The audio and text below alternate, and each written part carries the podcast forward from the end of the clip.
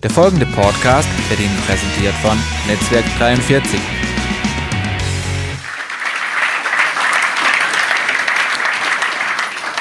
Ich weiß nicht, ob du dich fragst in deinem alltäglichen Leben, warum tut es mir so gut? Vielleicht fragst du dich das. Wenn Menschen dir das Empfinden geben, du bist ein Original. Manchmal haben wir sogar eine gewisse Skepsis, wenn Menschen uns besondere Zuwendung zuteil werden lassen, dass sie sagen, hm, was will die von mir? Was will der von mir? Richtig oder falsch? Da sind wir fast skeptisch. Aber wenn wir sicher sind, dass ein Mensch uns ungeteilte Aufmerksamkeit zukommen lässt, ist das eine unglaubliche Aufwertung für unser Leben. Das badet dich armlich in Glücksgefühlen ein Original zu sein. Und wir alle kennen die Gefahr, dass wir in unserem Leben die falschen Dinge hochhalten, oder? Weil natürlich gibt es so ein, keine Ahnung, 1958er Käfer?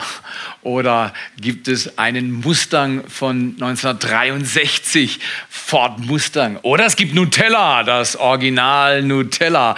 Oder wir haben ja am Anfang der Serie gesagt, das ist die Gemüsecreme. Oder für alle, die sich diese Kalorien schönreden wollen, das ist nicht Nutella, das ist Gemüsecreme. Und, aber diese Originale, die haben es uns angetan. Du kaufst dir gewisse Kleidung und die braucht das Label, die braucht einen Namen eventuell drauf. Und warum haben wir das eventuell ganz gerne? Weil wir besonders sein wollen. Ich glaube, das Empfinden für ein Original, den Schatz, das Wertige, das Unverfälschte, das hat was mit der Schöpfung Gottes zu tun. Der Mensch ist einzigartig geschaffen. Die Bibel sagt, du bist im Ebenbild Gottes geschaffen. Nicht Zufall, nicht Cocktail, nicht Mix. Irgendwie, die Evolution hat halt so ein paar Typen hervorgebracht und die sind jetzt da. Nein, du genau so, wie du bist, hat Gott dich gemeint. Jetzt, da mag es Veränderungen geben. Da mag Veränderung notwendig sein, überhaupt keine Frage. Da sind wir uns alle einig. Wir haben alle möglichen Standards schon gebrochen. Aber das ist nicht die Aussage der Bibel, du bist schlecht, streng dich an, dass du besser wirst, dann kannst du bei Gott landen. Sondern die Aussage der Bibel ist, du bist geschaffen im Ebenbild deines Schöpfers. Aber dieses Bild ist zerrissen worden durch Sünde. Und alle von uns sehnen sich zurück nach diesem ursprünglichen, nach dieser ungetrübten Gemeinschaft, oder? Und das ist etwas, was in uns Menschen verankert ist. Und deswegen ist es so schön, wenn Menschen unserer Umgebung, wenn Freunde, Arbeitskollegen uns zu diesem Original machen. Oder es ist so wunderbar, wenn wir erkennen, der Schatz, das Original, hat Namen. Er heißt Jesus Christus.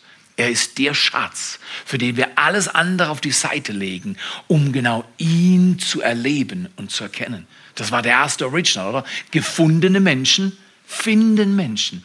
Gefundene Menschen sind nicht Weltverbesserer. Menschen, die Jesus Christus finden, sagen anderen nicht, was sie besser tun sollten und besser lassen sollten. Das ist vollkommen fehlinterpretiertes Christentum.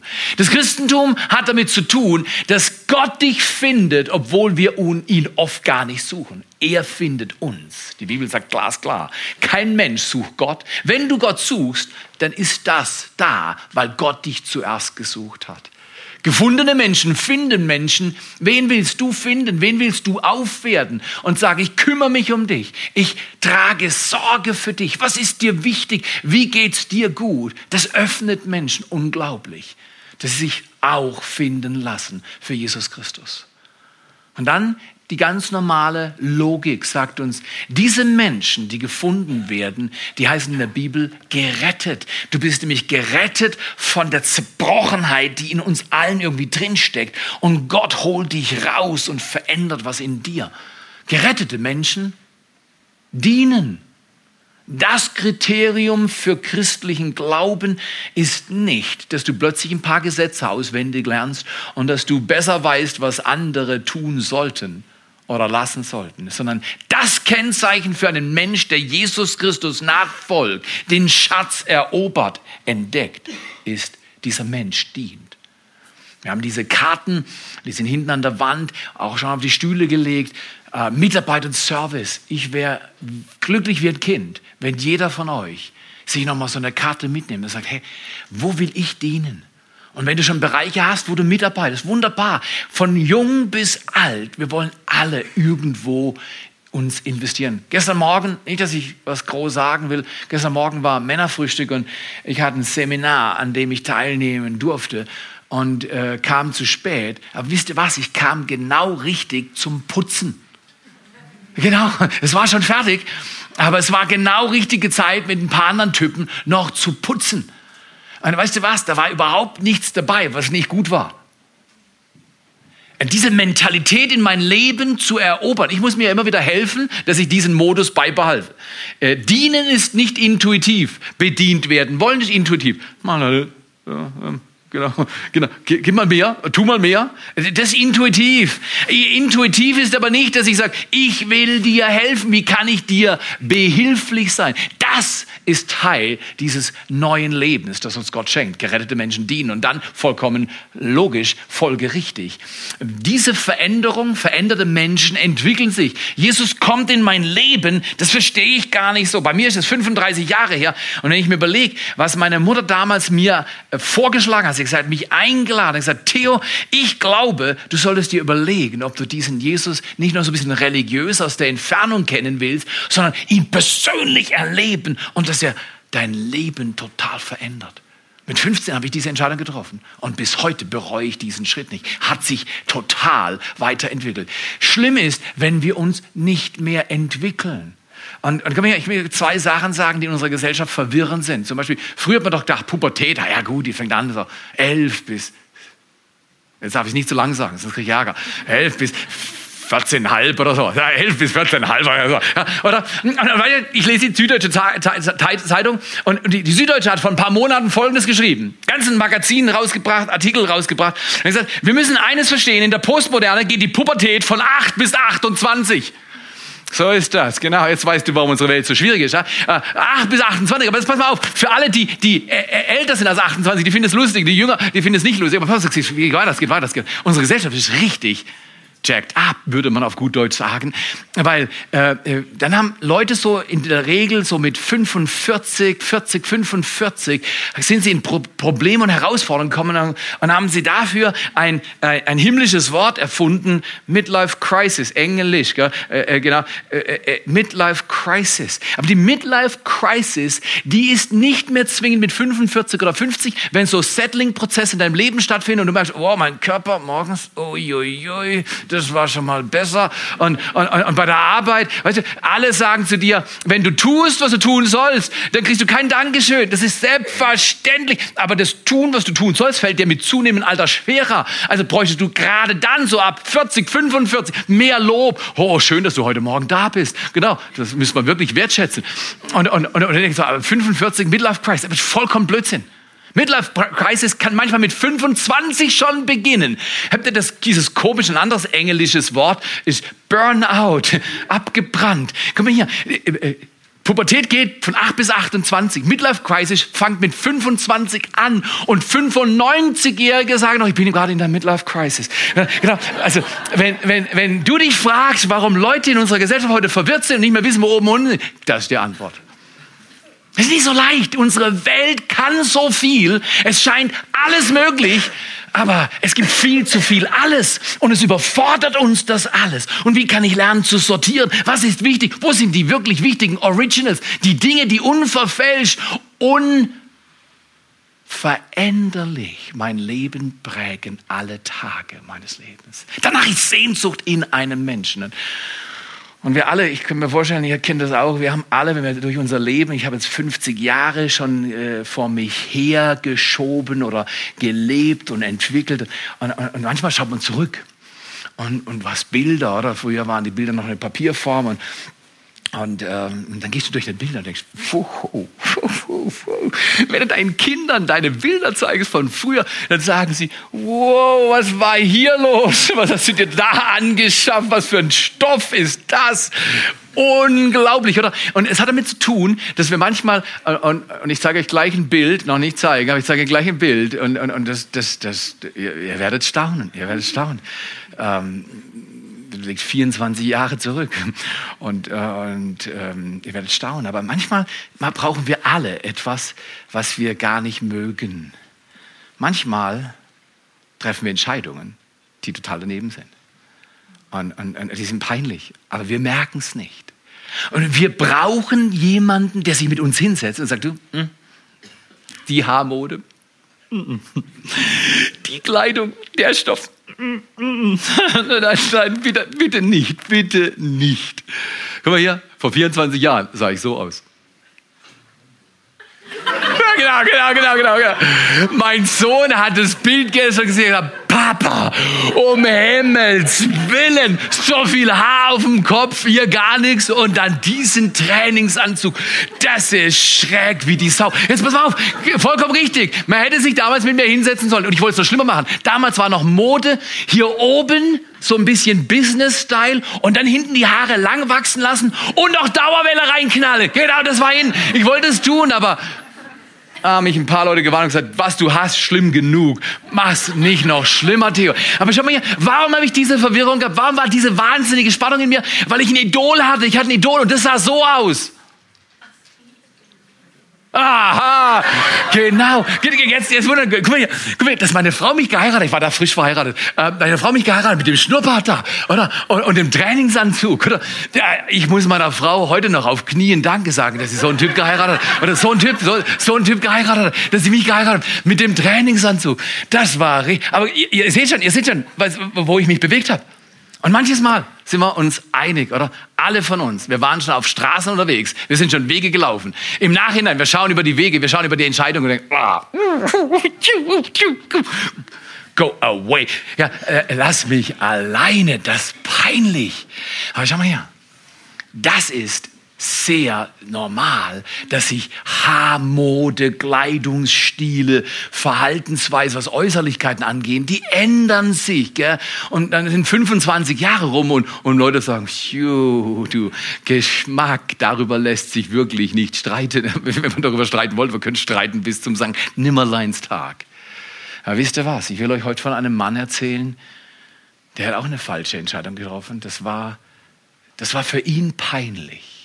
Das ging total schräg rein, weil er hatte vorher was erzählt. Ich will euch von einem vielleicht, man könnte darüber diskutieren, aber sein Name ist riesig in der Kirchengeschichte, einem Mann erzählen, vielleicht dem bekanntesten Apostel schlechthin.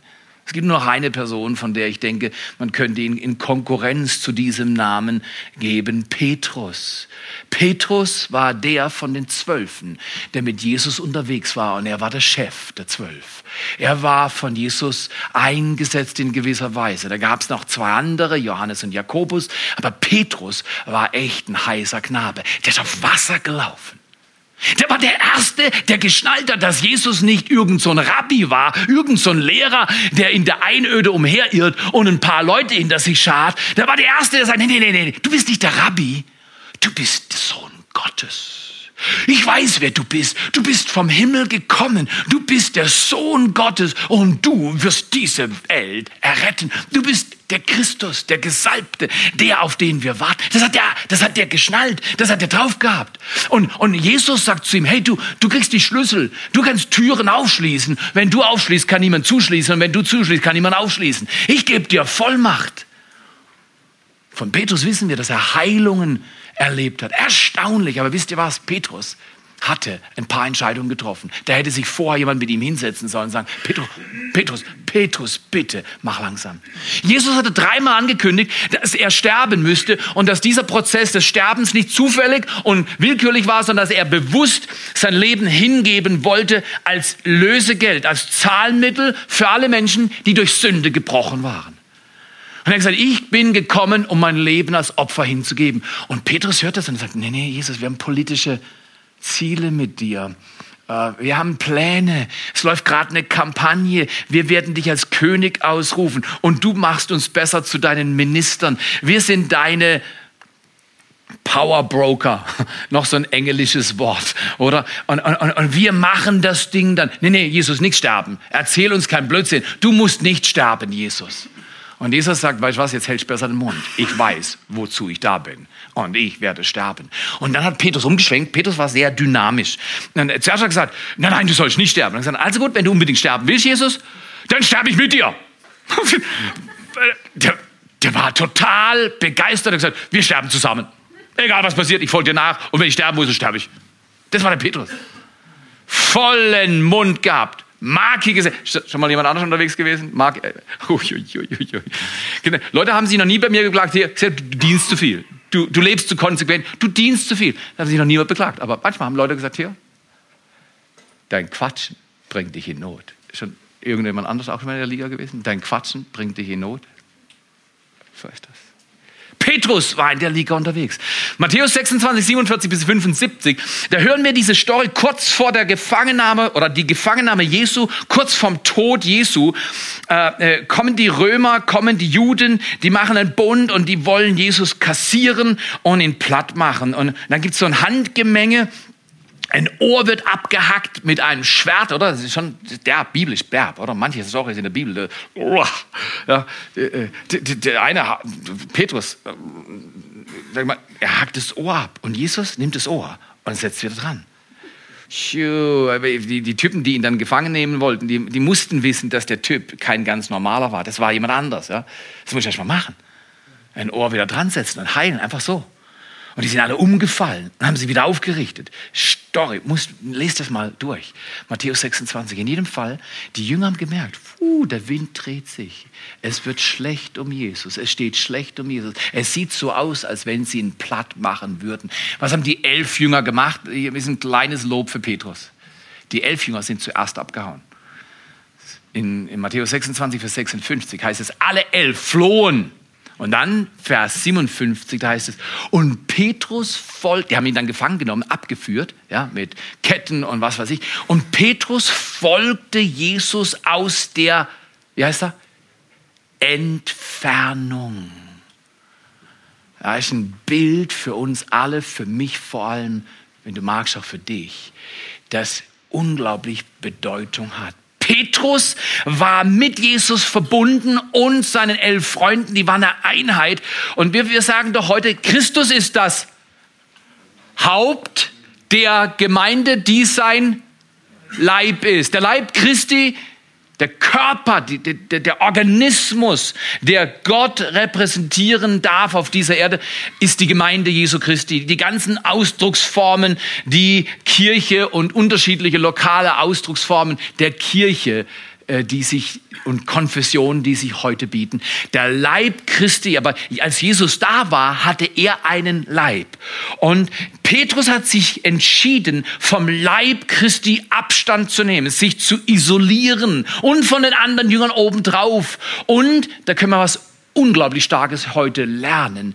Dann passieren Dinge. Wenn ich mich isoliere, weil ich denke, oh, deine Karten stehen gerade nicht so gut. Und ich sage, hey, ich will mit dir nichts mehr zu tun. Nein, nein, nein, nein, äh, ihr, mit euch habe ich nichts mehr zu tun. Ich gehe meinen eigenen Weg. Ich folge aus der Entfernung. Das ist heute populär, aus der Distanz. Ich will mich nicht richtig trennen, aber ich will mich auch nicht richtig assoziieren. Ich will mich nicht gleich in diese Gruppe reinstellen. Ich will mich nicht vollkommen hingeben. Petrus hatte diese Problematik und wir könnten sagen, diese Problematik hat drei Worte, die dann in der Folge erscheinen. Ich nenne die alleine geht nicht.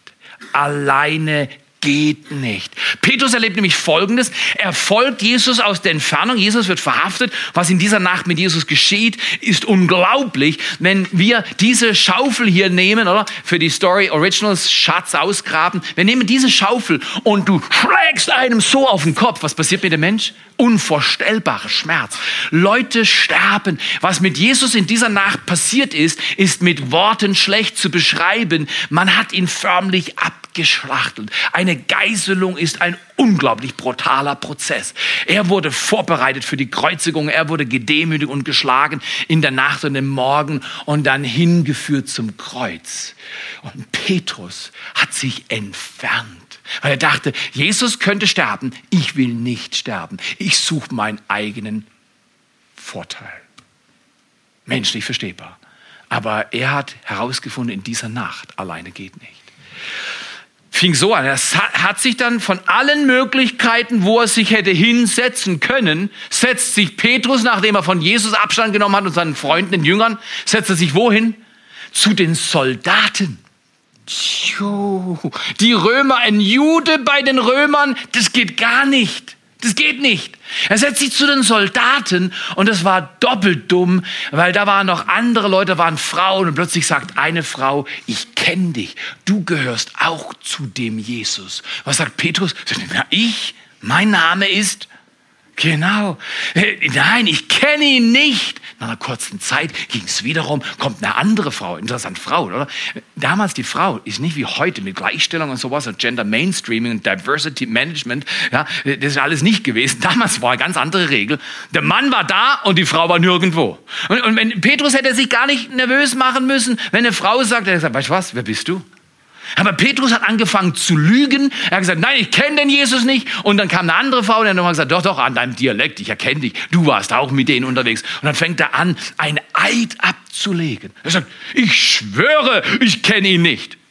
Oh, wenn du das heute vor Gericht tust und mein Eid ablegst und es ist nicht die Wahrheit, du kommst richtig in Ärger. Petrus wusste, es war ihm wurscht. Er hat einen Eid abgelegt und dann, als wenn es nicht genug war, zweimal zu verleugnen, den kenne ich nicht, geht er hin, wird nochmal angesprochen und sagt, doch, doch, doch, wir erkennen dich, du bist der, du warst mit denen unterwegs. Und jetzt fängt er an, sich zu verfluchen und verwünschen und sagt, ich weiß nicht, wovon er spricht. Stellt euch mal vor.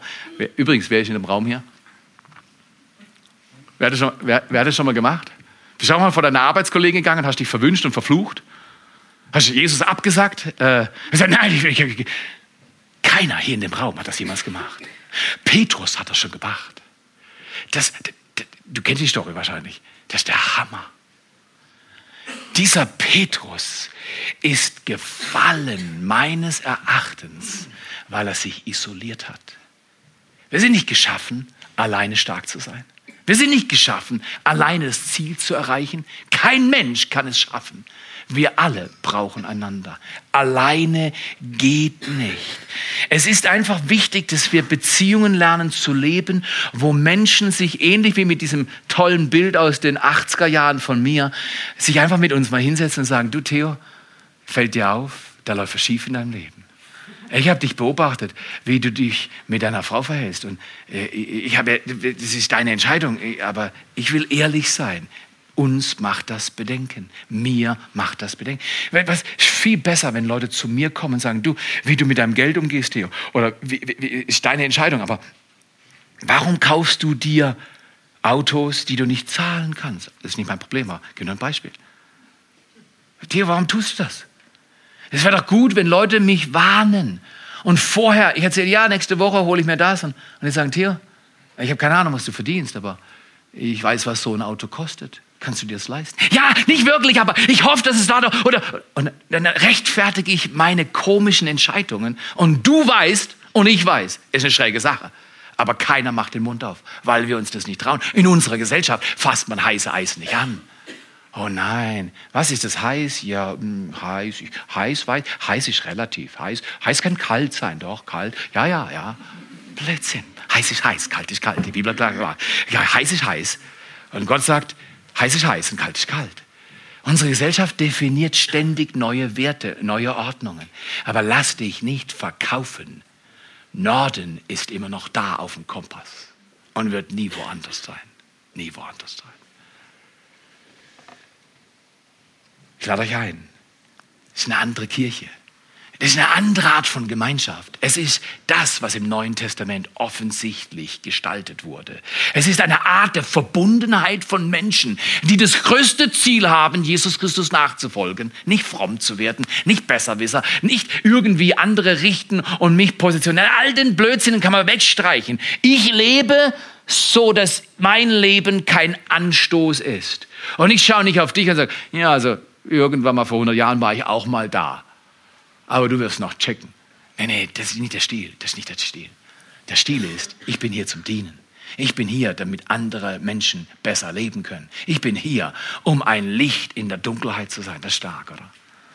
In dem Fall, Petrus hat herausgefunden, alleine geht nicht. Alleine geht wirklich nicht. Und es wäre so wichtig gewesen, wenn jemand da bei Petrus gewesen wäre. gesagt, Petrus, weißt du was? Jetzt ist die Zeit. Ich nenne das auf mein Maurerdeutsch Arschbacken zusammenklemmen und ab durch die Mitte. Es gibt Augenblicke, da ist das Leben in der Nachfolge Jesu kein lustiges Geschäft. Es fordert richtig heraus. Es bringt Spannung. Es ist schmerzlich, manchmal Jesus Christus nachzufolgen. Wir leben in einer Kultur, wo alles harmonisiert wird. Und ich glaube nicht daran. Es gibt ein paar Dinge. Jesus sagt, komm, folge mir nach, nimm dein Kreuz auf dich und ab durch die Mitte. Das ist nicht leicht. In unserer Kultur ist das herausfordernd.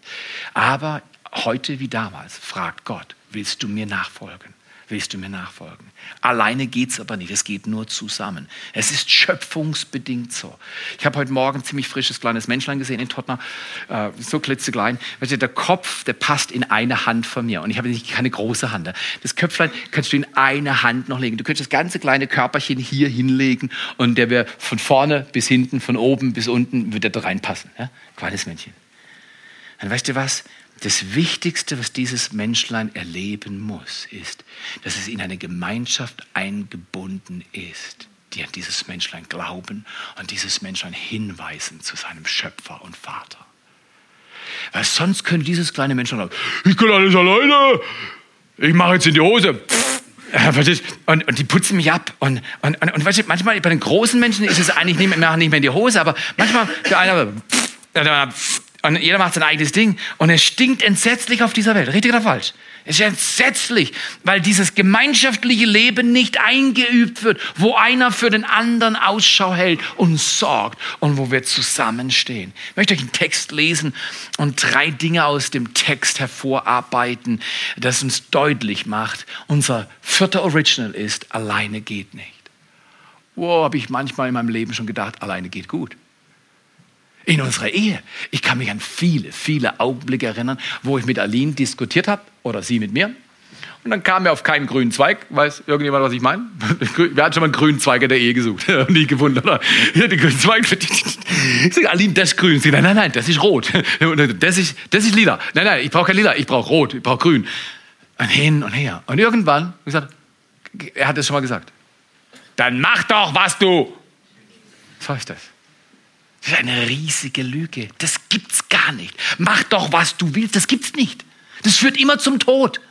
Wenn Menschen sagen, dann mache ich halt, was ich will, dann trennt man sich innerlich oder äußerlich. Und am besten kannst du es verstehen, wenn du den Finger abdrängst und eine Stunde oder zwei wartest, wie dem Finger es geht. Das siehst du, Trennung ist gefährlich. Und, aber in mir steckt diese Überlegung, dann mach doch, mach du, was du willst und ich mach, was ich will. Geh doch deinen Weg. Das ist kein biblisches Konzept des Lebens. Ich bin gestern mit jemandem gefahren, Auto gefahren. Er hat einen Führerschein mit 17 gemacht. Und nebendran saß die entsprechende Person, die da sitzen muss, damit der 17-Jährige oder die 17-Jährige fahren darf. Und das war total stark. Äh, der konnte richtig gut Auto fahren, äh, rückwärts Berg und, und, und, angefahren. Mutter saß nebendran, Mutter war total entspannt und, und richtig starke Story. Und dann habe ich so äh, einen Kommentar gegeben, ist erstaunlich, wie er das zwei macht. Das, das harmoniert, das finde ich toll. Alleine geht nämlich nicht. Ich finde den Führerschein mit 17 eine riesige Einführung. Weil es lehrt jeden Menschen. Weil ich habe damals gedacht, mit 18, ich erzähle gleich noch eine Story, hey, endlich habe ich meinen Führerschein, mein eigenes Auto, jetzt kann mir niemand mehr reinreden, ich fahre wohin ich will. Der Führerschein mit 17 lehrt uns Wahrheit. Alleine geht nicht. Wenn dich die Polizei erwischt, alleine mit 17 Führerschein, dein Lappen ist nichts wert. ist nichts wert. Du brauchst die Unterstützung. Das ist so wichtig, dass wir stehen. Alleine geht nicht. Hebräer 10. Übrigens, der Hebräerbrief ist fantastisch. Wer hat schon mal den Hebräerbrief letzte Woche gelesen? Keine Antwort. Okay. Der Hebräerbrief gilt als einer der Briefe in der Bibel, die ganz wenig gelesen werden. Weil manche Leute sagen, die sind schwer. Ich, gibt ja, ich habe viel Erfahrung. Ich bin jetzt nicht der typische Akademiker oder Theologe. Ich habe zwar Theologie studiert, studiert, aber ich bin jetzt nicht der the accomplished äh, äh, Theologian. Ich bin nicht der Typ. Ich bin Maurer und habe nachträglich Theologie studiert. Das ist alles. Ja? Und, und, und, und früher habe ich mich gemüht mit Büchern in der Bibel. Dann habe ich eines herausgefunden. Die Bibel erklärt sich selber. Die ganzen theologischen Prinzipien und Gesetze und Ordnungen und all das Bücherzeugs, was ich gelesen habe und lesen musste,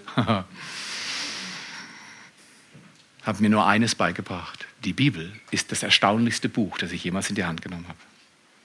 Und die Bibel ist ein lebendiges Buch. Und die Bibel ist beatmet von Gottes Geist und er spricht, wenn wir sein Buch lesen, die Bibel.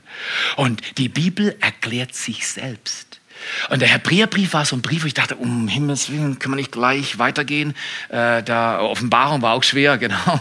Ich habe dann immer so zwei Hopser gemacht. Ich bin dann, äh, äh Judas fand ich cool, weil er kurz war. Judas gehopst und dann raus aus der Bibel gehopst. Das andere war, war mir zu schwer. War mir zu schwer. In jedem Fall, äh, ein Tipp. Nächste Woche, jeden Tag, einmal 13 Kapitel, solange ist der Hebräerbrief. Am Ende der Woche siehst du Dinge im Hebräerbrief, die hast du dein ganzes Leben noch nicht gesehen. Theo, hast du einen Vogel jeden Tag 13 Kapitel? Weißt du was? Du musst einfach nur den Fernseher anschauen und sagen, heute geschlossen. Oder du musst einfach, äh, du musst einfach dein, dein Computerscreen äh, für die nee, privaten Zwecke, für die privaten Zwecke kannst du sagen, heute geschlossen. Deine Computerspiele, irgendwas, was immer, heute geschlossen. Du entdeckst ungeahnte Zeitressourcen. Einfach abschalten und in der Bibel lesen. Von mir lese sie äh, digital, dann hast du ein bisschen so einen so Schmerz da wieder geglättet, oder? Genau, ja, kannst du auf die Screenshot, genau. Ja, aber lese 13 Kapitel am Tag und dann am nächsten Tag nochmal am ersten Tag denkst du, wow, ist das ein Brief. Am zweiten Tag, wow, das ist schon am dritten Tag. Oh, hey, ja, das habe ich, erinnere, das habe ich schon mal gelesen. Wow, am vierten, fünften Tag.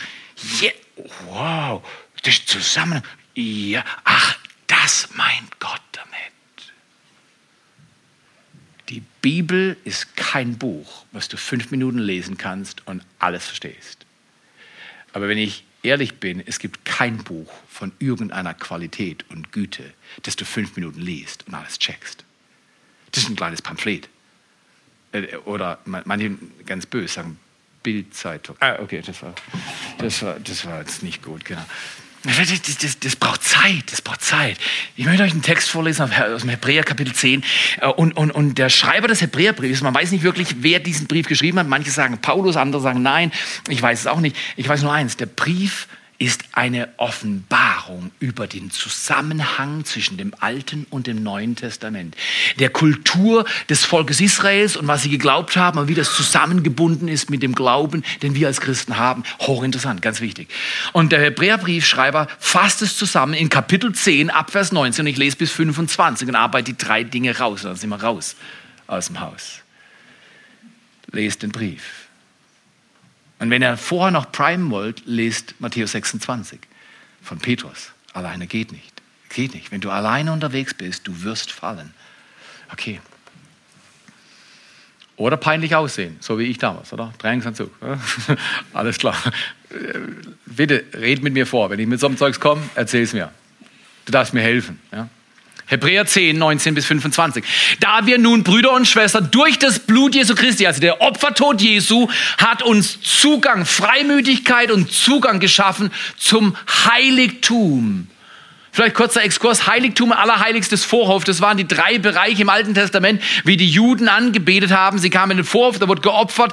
Dann die Priester konnten ins Heiligtum und haben da Dienst getan. Aber einmal im Jahr darf der höchste Priester, der hohe Priester ins Allerheiligste. Und dort war die Bundeslade und da waren die zehn Gebote drin und da waren die Cherubim. Und zwischen den Cherubim, heißt es, war die Präsenz Gottes. Gott offenbart sich im Allerheiligsten. Er ist der dreimal heilige Gott.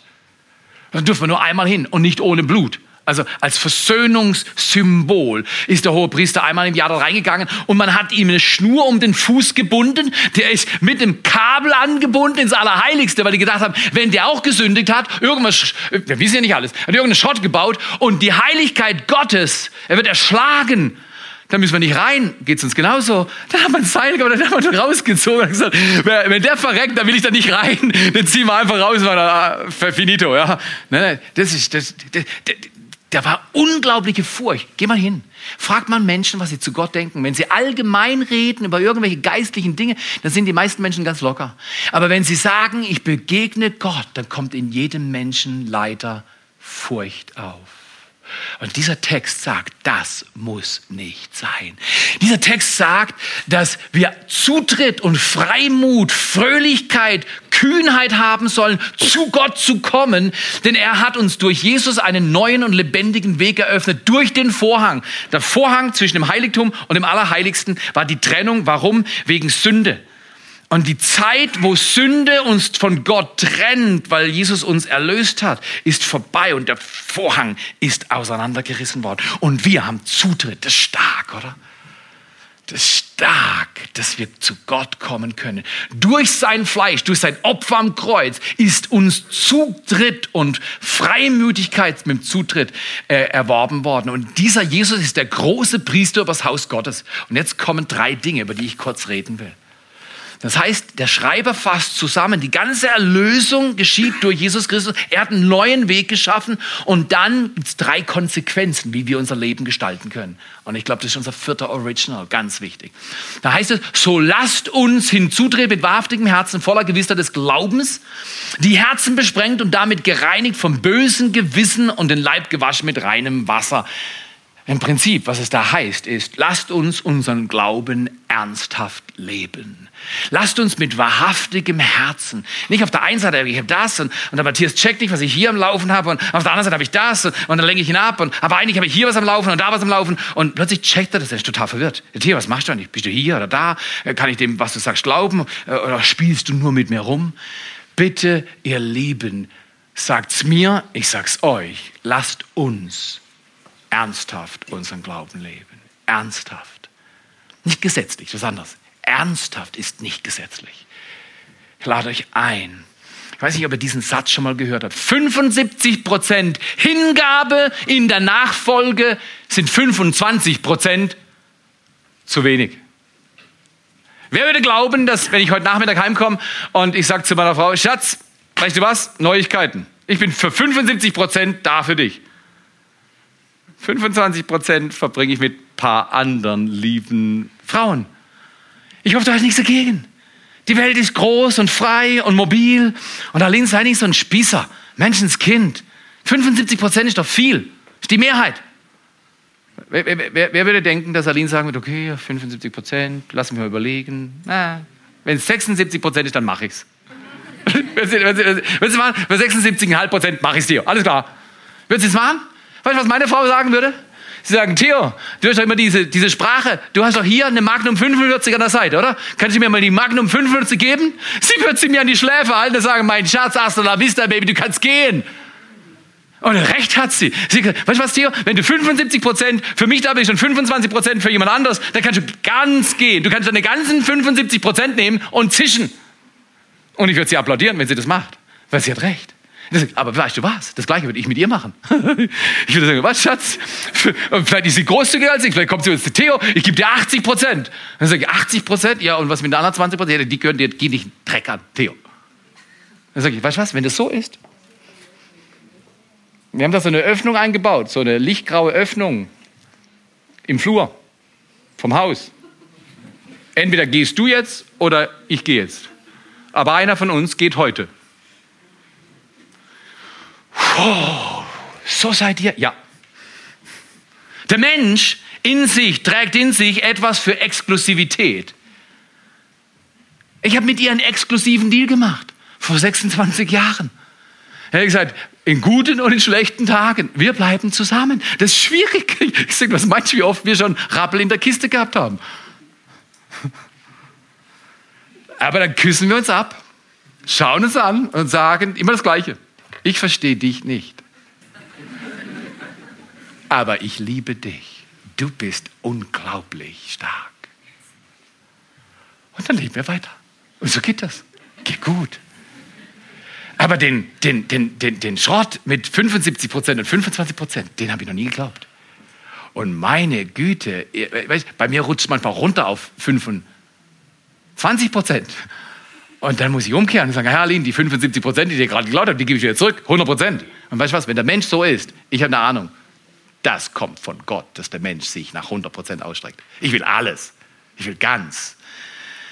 Lebt ganz für euren Gott. Lebt ganz für die Menschen in eurer näheren Umgebung. Lebt ernsthaft euren Glauben. Ernsthaft leben heißt nicht gesetzlich oder spießig werden. Oh nein.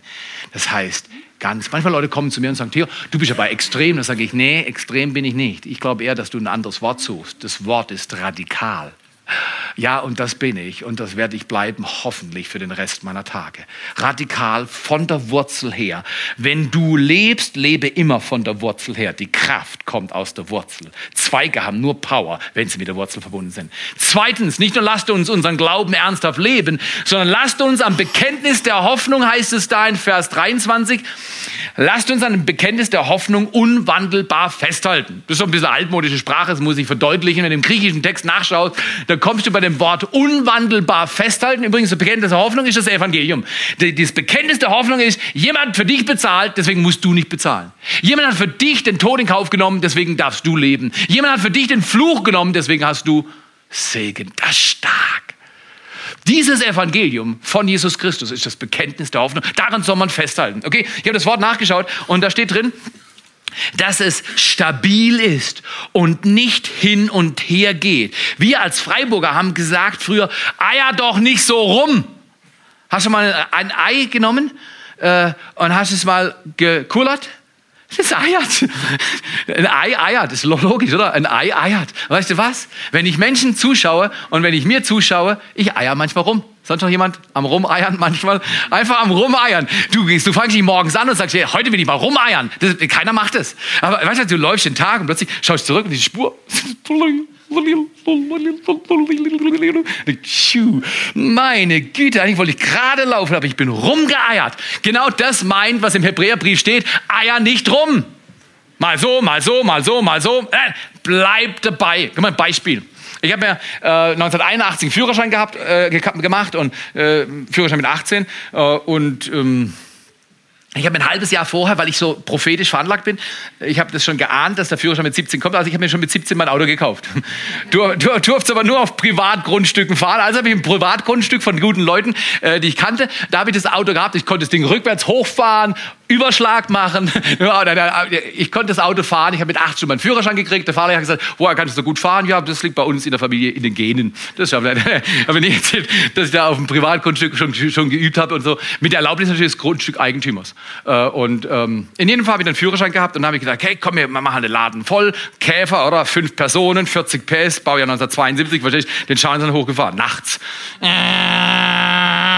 Verstehst Und wir fahren da und richtig Stimmung, kein Alkohol.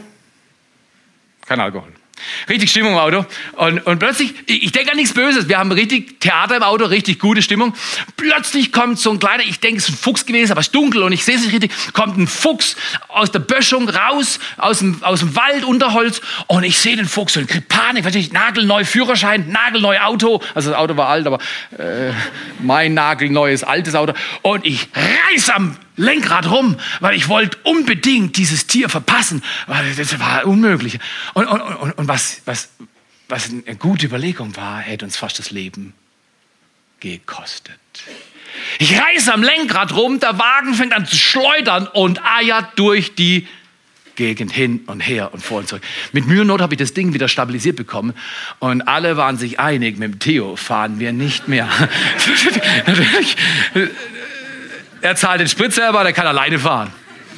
Seitdem habe ich mich entschieden, für kleine Tiere weiche ich nicht mehr aus. Wenn ein kleines Tier kommt, pff, kommt ein kleines Tier, pff, kommt ein kleines Tier. Pff.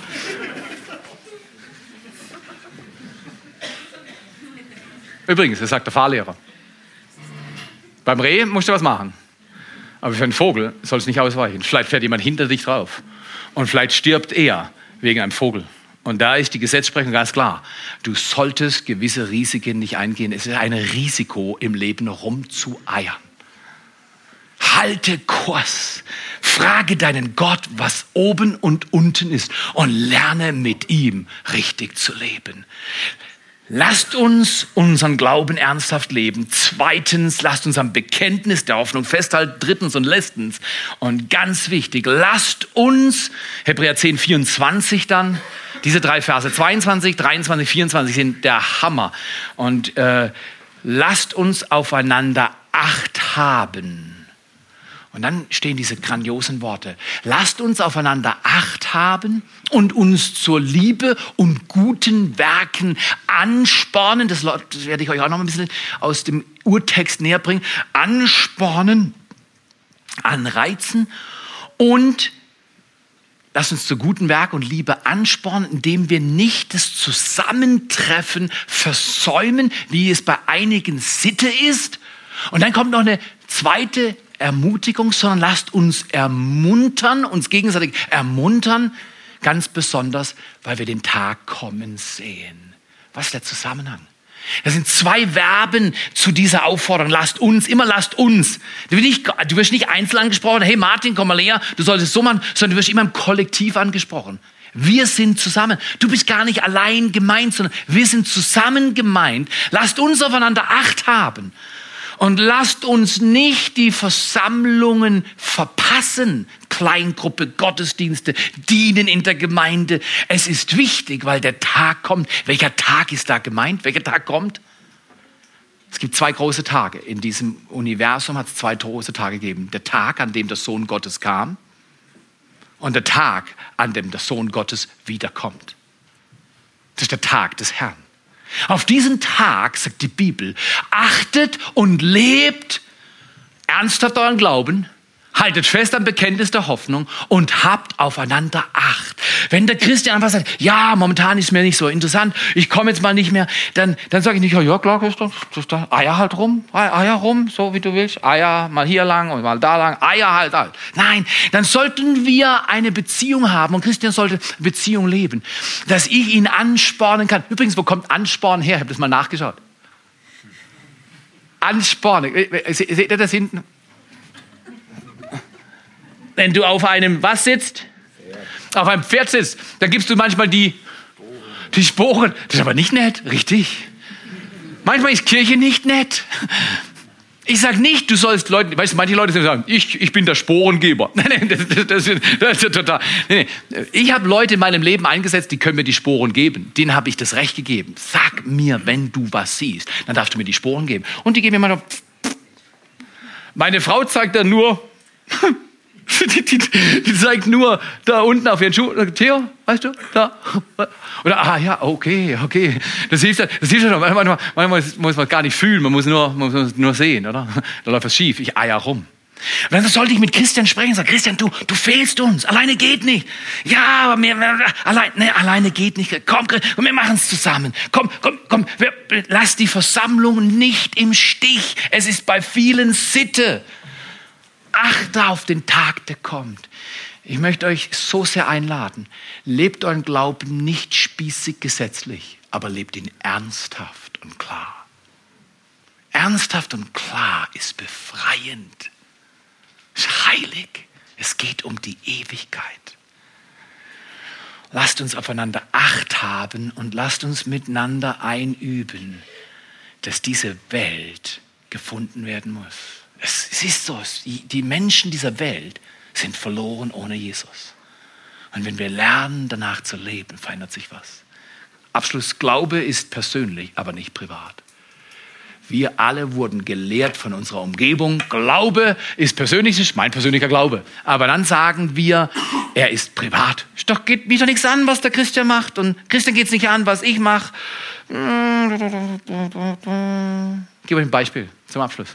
Wer kennt National Geographics? Das sind so Filme, Naturfilme und so. Ich liebe die. Manchmal kommen solche über die Savannen in Afrika und, äh, und ich kann mich erinnern, einmal haben sie so einen Film gezeigt mit Antilo Antilopen. Kennt ihr Antilopen? Ganz elegante Tiere. Grazia. Die ganze Herde läuft durch. Grasen, läuft wieder weiter. Ein Friede auf der ganzen Steppe. Die Antilopen sind da und sie sind glücklich. Und eine Antilope redet mit der anderen Antilope. Ist das nicht grandios in der Steppe? Das Gras ist trotzdem grün und es geht uns gut. Oh, antilopisch Leben ist fantastisch. Und plötzlich am Rand der Herde, die Kamera schwenkt, siehst du eine große Löwin. Und eine Antilope, eine ganz schlaue Antilope, hatte acht, lebte ernsthaft und hielt fest am Bekenntnis der Hoffnung. National Geographic, ich sag's dir, du sollst schauen. Den Löwen und auf Antilopis, ich weiß nicht, wie das spricht, aber du siehst dann in der Antilope, es zuckt durch den ganzen kleinen Antilopenkörper und es kommt ein Ton aus ihr raus und ich glaube, auf Antilopisch hieß es Löwe! Und die, sie sagt ihr, das war, das war nicht so eine Antilope, die sagte, mein Glaube ist persönlich und privat. Ich laufe mal hier auf die andere Seite, dann werde ich schon nicht Hackfleisch, verstehst du? Und, und es geht mich doch nichts an, was die anderen, irgendeinen Arsch kostet immer, oder? Im wahrsten Sinne des Wortes. Und, und, und, und die, nein, die hat alle gewarnt. Da habt einander aufeinander. Ach, Glaube ist persönlich, aber nicht privat. Wenn du denkst, Theo, du hast ein bisschen hohen Blutdruck, ich kann dich vergewissern, mein Blutdruck war nie besser als zur Zeit. Und mein Ruhepuls liegt bei 55 bis 57 Schlägen. Es ist an der Zeit, dass wir uns gegenseitig warnen, wenn wir rumeiern, dass wir sagen, hey, rumeiern ist nicht ins, führt nicht zum Ziel. Und auf Antilopisch, Löwe! Die, die, die Antilope kannte 1. Petrus 5, Vers 7. Da steht, der Teufel ist wie ein, Gott sei Dank steht da, wie ein brüllender Löwe, der umherläuft und schaut, wen er verschlingen kann. Wenn wir uns warnen, wenn wir zusammenleben und nicht der Lüge glauben, die unsere Kultur uns einhauchen will, ich kann alles alleine machen. Was ich mache, geht niemand was an. Mein Leben ist absolut easy. Ich mache doch einfach nur, was ich will. Nein, Glaube ist persönlich, aber er ist nicht privat. Die Antilope hat alle gewarnt. Und wenn dann ein paar Antilopen sagen, nö, das Gras ist so toll und schmeckt so gut. Wenn ihr Angst habt, dann rennt nur weiter. Ich kann mir das leisten, alleine hier auf den Löwen zu warten und ein wenig Konversation mit dem Löwen zu treiben. Das ist ein antilopisches Grundrecht, das kannst du machen. Aber ist nicht gut. Frag mal die Antilope. Alleine geht nicht. Vater, wir danken dir für diesen Tag. Wir danken dir für National Geographic, so dass man Erstaunliches lernen kann, wenn man hinschaut. Alleine geht nicht. Äh, manchmal ist es einfach peinlich. Äh, und danke, dass du mir Menschen gegeben hast und ich auch Menschen in meinem Leben habe. Und ich bete, dass wir alle so leben lernen, dass wir verbindlich sind und ernsthaft und festhalten, uneirig festhalten, nicht rumeiern im Leben. Und wenn wir es tun, umkehren und Buße tun und sagen, Jesus, du lehrst uns richtig zu leben und aufeinander Acht zu haben. Die Treffen, die wir haben, wertzuschätzen, nicht aus Verpflichtung, sondern aus purer Leidenschaft, weil wir alleine nicht leben können. Lieber Vater, ich danke dir für dein Wort. Ich danke dir für das Beispiel von Petrus, von dem wir lernen, das alleine ins Ausführt. Und Herr, wir beten, dass wir lernen, aufeinander Acht zu haben. Nicht einander zu kontrollieren, das Böse, aber aufeinander Acht haben und uns gegenseitig ermuntern und anspornen, ganz besonders, weil wir sehen, der Tag kommt. Heute Morgen, frag dich, so wie wir da sitzen oder stehen, willst du nochmal neu diesem Jesus sagen, ja Jesus, du befähigst mich, in dieser wilden Zeit ein klares Leben zu leben. Komm, Heiliger Geist, erfülle mein Herz und befähige mich, ernsthaft im Glauben zu leben, festzuhalten an der Hoffnung, die du uns gegeben hast. Und dass wir ein Teil eines großen Ganzen sind und dass wir aufeinander Acht haben. Danke, Vater wenn du diese Entscheidung neu bekräftigen willst, diesem Jesus nachzufolgen, empfange seine Stärke, empfange seinen Segen.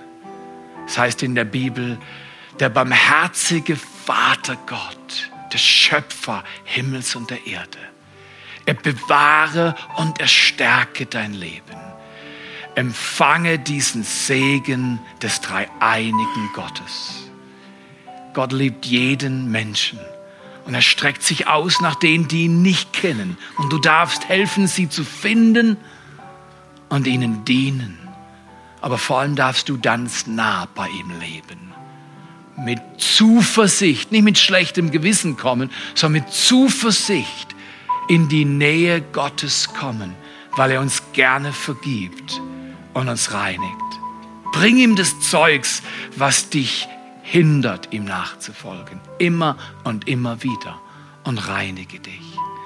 Habe Acht auf dein Leben und hab Acht auf die anderen. Jesus, wir danken dir, dass du uns behütest und segnest und liebst und geborgen machst und für uns ausschaust, dass wir nicht gefressen werden, beschädigt werden, dass unser Leben nicht Schiffbruch leidet. Dafür danken wir dir in Jesu Namen. In Jesu Namen. Amen.